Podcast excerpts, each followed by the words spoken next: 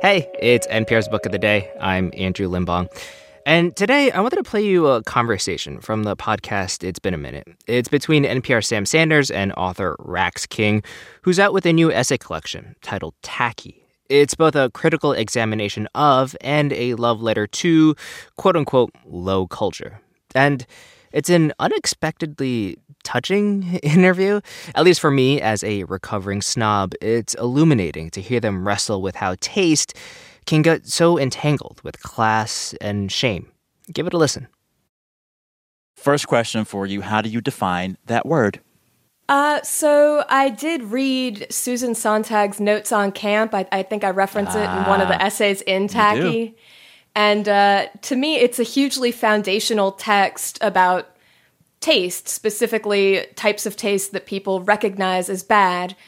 But I didn't recognize my own relationship with quote unquote bad taste in Notes on Camp because she leans so heavily on this idea that camp taste means looking at something and recognizing it as bad, but finding your own private, joyful experience in it anyway, like usually heavily tinged with irony.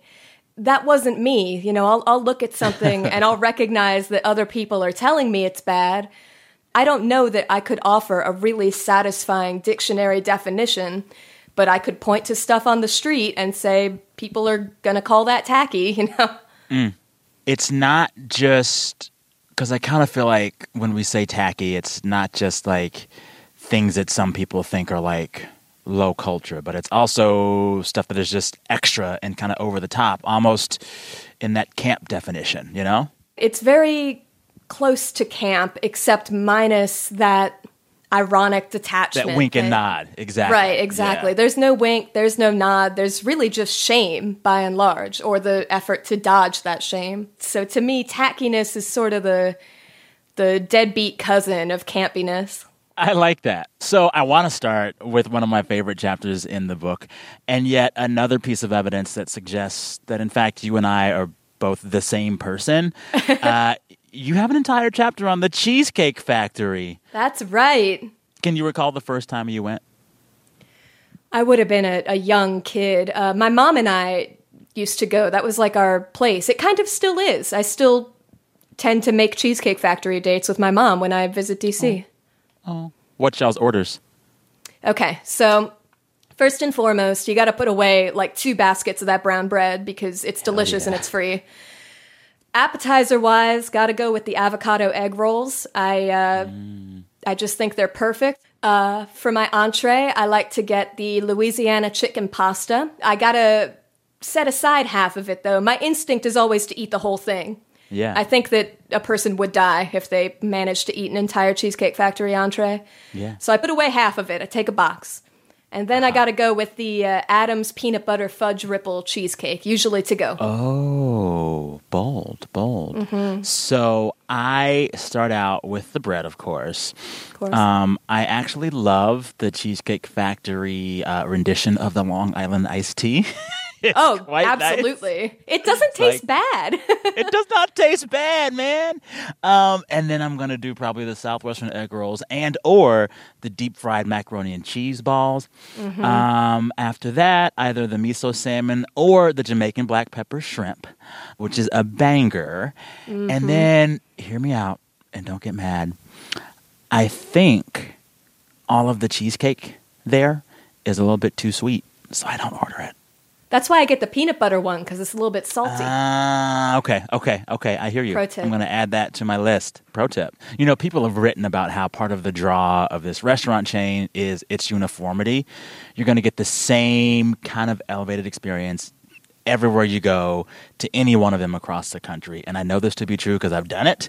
But you also write something about the appeal of the Cheesecake Factory that I hadn't thought of before. You wrote that it's, quote, fancy enough to seem classy, but silly enough to seem comfortably trashy. What exactly is that, and how does a restaurant chain get to there?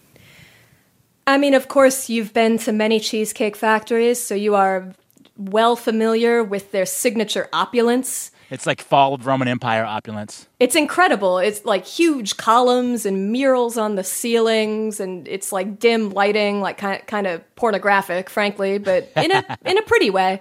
Yeah. And uh, of course, the the servers all wear like head to toe white uniforms, which is not uncommon, but does I think elevate the place a little bit to make you feel like, oh, I, I am being served now, if that makes Yeah. sense. yeah. And uh, something about that sweet spot of it's opulent, but it's too opulent. It's got plush surroundings, but they're too plush. They're right there in that sweet spot where it is elegant, but it's also so silly because it's like a like a little kid's idea of a rich person's mansion, you know? Uh, yeah. Well, and it's like it is giving you this elevated experience at not too high of a price. None of the individual dishes are probably going to cost you more than 30 bucks, if that much, right? Yeah. And you can go there, have people wait on you in a white shirt and black tie in a big opulent dining room and not break the bank. Like, who Right. doesn't want that? Yeah, and it's not the same as going to like a high end steakhouse where, on top of all that, you're probably going to feel a little out of place. The Cheesecake Factory has no problem making me feel comfortable because it, it really is for everybody. Like, most people can afford to eat there on special occasions. Most people can find something that they'll like on that massive menu. It's like the restaurant equivalent of casting the widest possible net. Yeah. It's the Bible of menus. Totally. It's got an Old and New Testament. Like it is Yeah. massive. You know, you wrote a bit about having a little guilt about going to that kind of food chain now. Why? I think that uh, that guilt is really about restaurants in general. I think Yeah. that, and I, I say that as somebody who spent about a decade working in restaurants. It was my my bread and butter for a long time, and so I am more than familiar with the drudgery of the work, with mm. the fact that it's underpaid and tends to come with no benefits. Mm. And so there's that aspect of the restaurant discomfort. And then there's the fact that it's no longer in fashion. And the way in which it's no longer in fashion does begin to feel a little tawdry and painful when you look at the conditions that would lead to something like the Cheesecake Factory becoming unpopular. That amount of food and that amount of choice of food really should not be available, like economically speaking. It shouldn't be hmm. available. It shouldn't be that cheap. Like something in that supply chain is screwy. Off. Yeah. Yeah. I don't know where it is. I got to figure it's, you know, the people growing and raising the food that comes there, but I mean, that's the other thing. I don't know. I'm deliberately kept in the dark as to why mm-hmm. something like Cheesecake Factory is able to serve so much food for such a relatively inexpensive price. I found myself wondering, reading this book and getting your story, someone who has embraced tacky and lives tacky out loud and loves it. Are there certain kinds of people who get to be publicly tacky more than others? For you, how much of that is informed by all of the individual privileges that we might have or lack? You know? Yeah, for sure. And I mean, looking at someone like, say, Donald Trump or, you know, some of the real housewives, I, I think a big thing that gives permission for their aesthetic tackiness is their wealth, right? Like, top of the heap wealth Oh, yeah. kind of buys you the ability to do whatever you want. And of Yeah. course, I, you know, I don't have top of the heap wealth by any means, but I am comfortable enough and don't really have to worry about where my next meal is coming from to the point that I can embrace ugly, tacky stuff with confidence. I think the farther you go down those various food chains, the more likely it is that somebody's desire to embrace tackiness is going to look like they just have bad taste, full stop. I think that like the less money you have, if you are black, your tackiness is going to be met with much more hostility than if you're white, like I am. You lose Yeah. the right to have quote unquote bad taste if people looking at you from the outside already assume you have bad taste based on something else about you. Yeah, well, and and it feels like some people are given more of the benefit of the doubt. You know, when a rich real housewife does something incredibly tacky, in the back of your head you can kind of say, well, that's a wink and a nod. She gets what she's doing, right? Right. Like it's it's it's tacky on purpose. It's just thought out. There's a plan. When someone poor or someone not that does a thing that's considered tacky, you just assume inherently the worst that it is a deficiency. Yeah, exactly. You assume that somebody is less aware of what they're doing, the less you trust their taste and circumstances. And I think that's certainly unfair. Yeah. Well, and like wealth does not equal awareness. No, it most positively does not. I do want to talk about a chapter I really, really loved. Uh, and it was the one that you wrote all about the Jersey Shore and your dad and you and y'all's relationship to that show. So you and your dad watched it together. Tell me all about how that began. oh, that's my favorite one in the book, too. I came home during one winter break uh, when I first started college and uh, straight up walked into my dad's living room and he was watching Jersey Shore, like transfixed with a cigarette frozen on its way to his mouth, just totally slack jawed. And what he was watching was Jersey Shore. Fist up, push up, chapstick. All we need is FPC. Fist pump, push up, chapstick. obviously as soon as it was a commercial break i was like god what is the big deal with this show and he was like i have never seen anything like this in my life. And so from then on that was our show. We watched it together every week during winter break. And then i was really sad because i had to go back to college obviously.